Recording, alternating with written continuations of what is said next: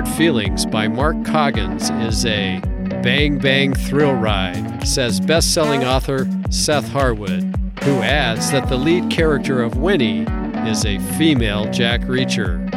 Find it in ebook or trade paperback wherever books are sold. In this podcast, it's read by author Mark Coggins.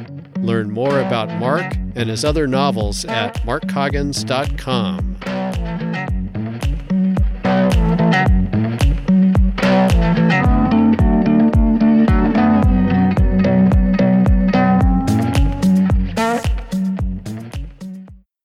Chapter 11 Winnie Winnie decided Reardon was right about one thing. It hadn't been the best idea in the world to watch the proceedings at the house, especially from the sidewalk across the street. She heard the scuff of shoe leather on pavement and turned to find a police officer coming up behind them with a flashlight. He had the burly but corpulent look of a college football player gone to seed.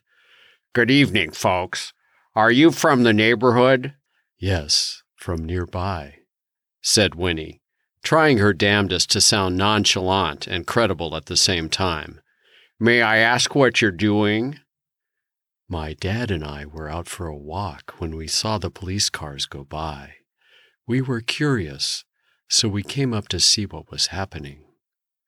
Reardon had turned to greet the officer with a friendly look on his face but she saw his jaw clench when she dropped the D word. Did you see anyone else while you were out? No, said Reardon. We've been all by our lonesome. What's going on? Domestic dispute? I can't discuss it, sir. The cop took a half step back and pointed down the sidewalk with his flashlight. If you don't mind, I'll ask you to detour around the block. We need to keep the area clear. Reardon shrugged and stepped around the patrolman. Winnie followed, and they walked in silence past Reardon's old car all the way to the end of the block, where they turned right onto a busier street. When they were well out of range, Reardon wheeled on her. Your dad, he demanded. How did you come up with that one? She grinned at him. It was so easy to push his buttons. Nothing else is credible. A hot 20 something like me out with an old fifty something like you. What else could I say? What else could I say? he mimicked her. Not trophy wife, because you're no trophy. Ouch. And FYI, I'm only 52. I was just winding you up. I'm actually 32. All right. You see what the up close and personal view cost us. Now we've got to wait until they leave to retrieve the car. Relax. There can't be much left for them to do. Let's walk to the next light and turn around. I bet they'll be gone by the time we get back. Reardon grunted. Cars surged past them in the darkness. A mourning dove cooed on a wire above. The smell of creosote wafted from the bushes that grew in the no man's land between the sidewalk and the high cinder block walls of the properties that lined the road. They walked to the stoplight, and Reardon made a point of tagging it ceremoniously before starting back. Hope you're enjoying your little tour of Palm Springs, he said. Something that had been bothering Winnie pushed to the front of her consciousness. You never said why you came. Where? To here. Palm Springs. No, I never did. It probably saved your life. If the winemaker had found you in San Francisco as easily as I found your old office, he would have killed you.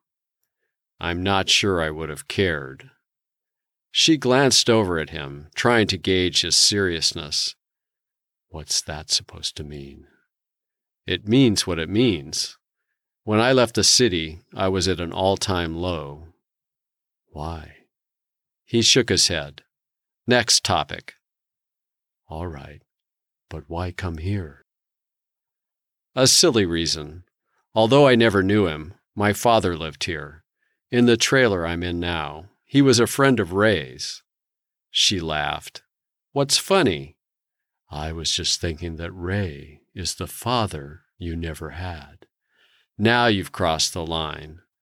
Reardon reached over to tweak the tip of her nose. And yes, I got you there so you'd feel it. Duly noted. But while you were abusing crippled girls half your age, a cop car pulled out of our street. I bet the coast is clear. Let's hoof it then. They hurried back to the police chief's street. It was dark and quiet, and all the patrol cars appeared to be gone. Nuts, said Reardon. They towed the van.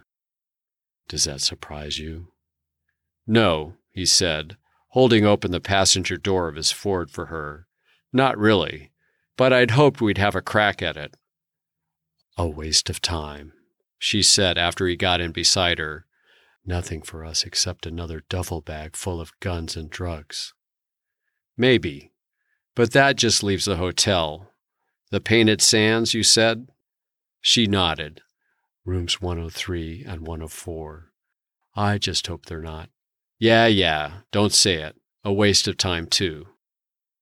They drove to the motel and parked in a spot between the two rooms. Reardon got out and hurried around to the trunk, where he retrieved a flexible metal rod with several sharp bends in it. A thin cord dangled from one end. What in the hell is that? she asked. Our door key. I thought you said you had lock picks. I do, but they're no good on hotel locks that use magnetic swipe cards. She frowned. You mean we're dependent on your ability to open doors with that? It looks like something you'd order on late night TV.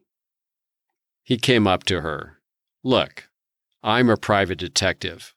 I break into hotel rooms all the time. This looks goofy, but it works.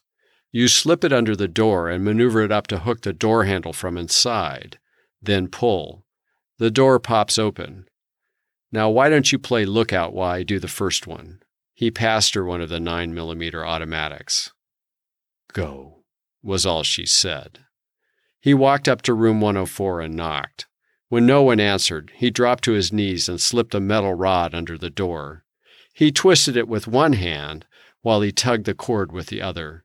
She heard a faint clanging noise from inside, and seemingly without any further precipitating action, the door slid open. Reardon scrambled to his feet, pulling his Luger from the small of his back as he rose. Come on, he urged. She darted past him into the room, flicking on the light as she passed. No one was in the bedroom, and when she checked the bathroom and the closet, she found them empty as well. Unfortunately, there didn't appear to be much in the way of luggage or computer equipment either, things that she and Reardon had hoped would provide clues to the winemaker's whereabouts. Reardon retrieved his gizmo from the door handle and pulled the door closed. Well? he asked. Good job on getting us in, but the pickings look slim. He shrugged. I'll take the bathroom if you want out here.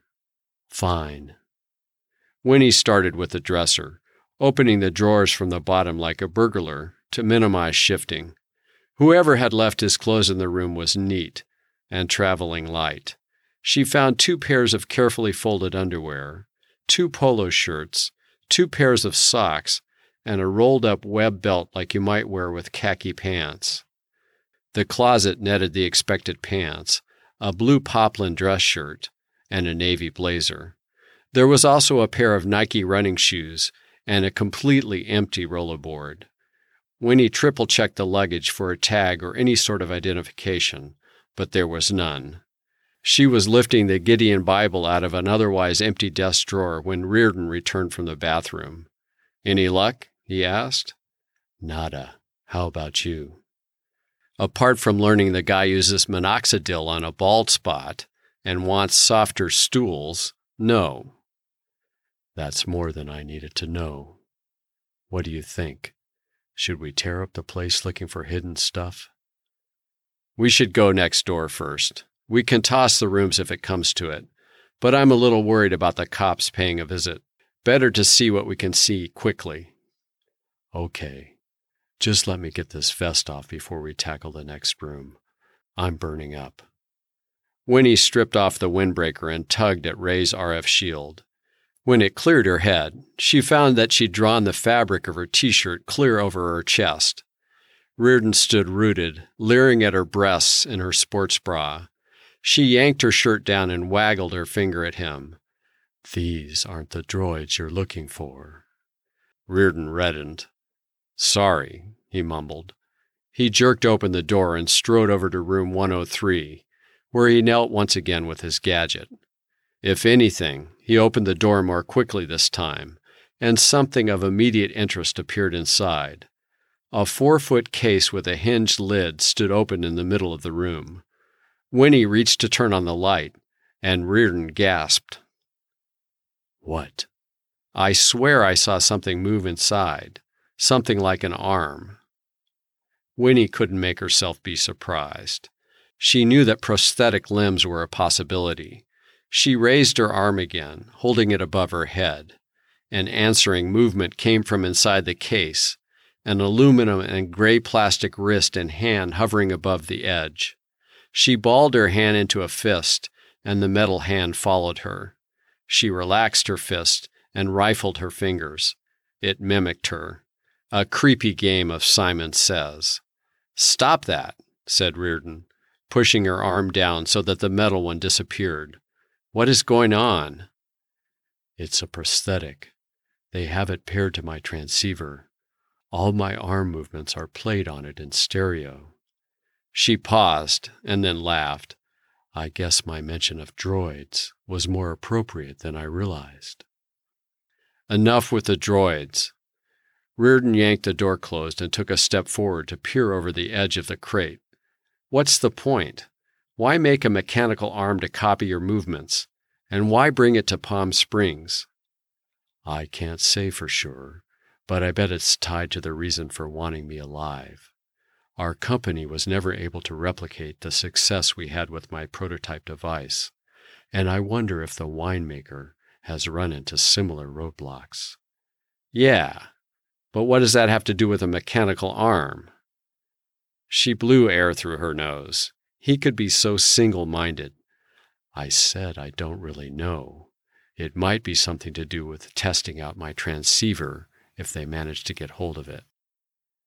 Okay, said Reardon. He peered further over the edge of the crate. I can see a big orange power button. Okay if I turn it off? Be my guest. He leaned down into the crate, but before he could put his fingers to the switch, she pantomimed reaching up and grabbing his wrist. The prosthetic arm rose like an Indian cobra and made a clumsy pass at him. He yelped and danced out of the way. That's not funny, he said. Winnie snorted and came up to the crate. Holding her right arm still by her side, she leaned down with her left and flipped the switch. The prosthetic dropped. I guess they thought they were going to get some action tonight, or they wouldn't have powered it up. I guess. What are we going to do with it? smash it, or take it with us. But I'm hoping there's more of interest than this. We still need some clue about where the winemaker is holed up. Reardon nodded to the bathroom. I'll search the bathroom. You can have all the fake limbs you find out here. She started with the dresser like before. This guy was less prissy about his clothes, but he was traveling just as light. She pulled out a New York Fire Department shirt and held it up, angry. The asshole didn't deserve to wear this. Winnie, said Reardon, a strain in his voice, you better come back here. She threw down the shirt and stepped into the bathroom. Reardon was on his knees by the tub. He'd unrolled a small towel on the floor, revealing the surgical kit wrapped inside. Scalpels, gloves, bandages, needles, and syringes were all in the inventory. He was gripping a laminated card, making a face while he read it. She took hold of it and tugged. Nothing is going to shock me at this point, she said, when he resisted letting it go.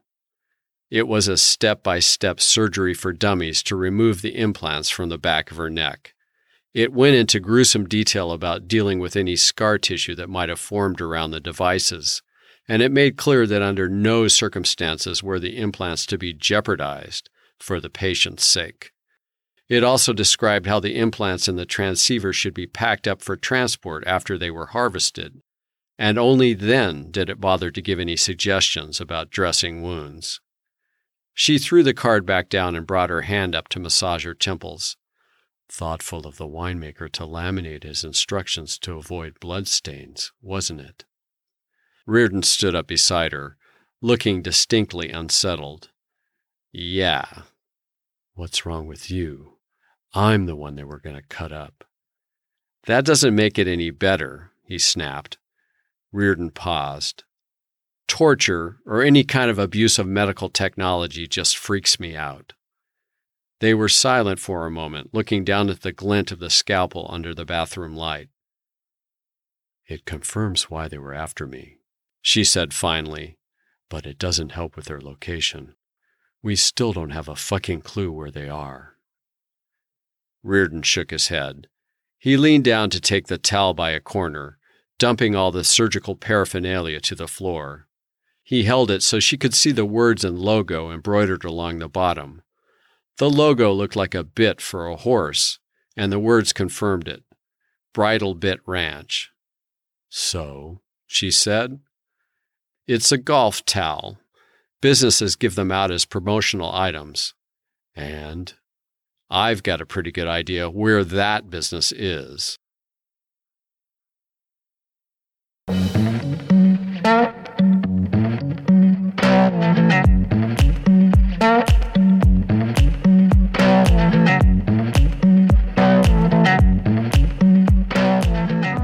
You have been listening to No Hard Feelings, a finalist for the Foreword Reviews Book of the Year Award. Find it in ebook or trade paperback wherever books are sold. In this podcast, it's read by author Mark Coggins.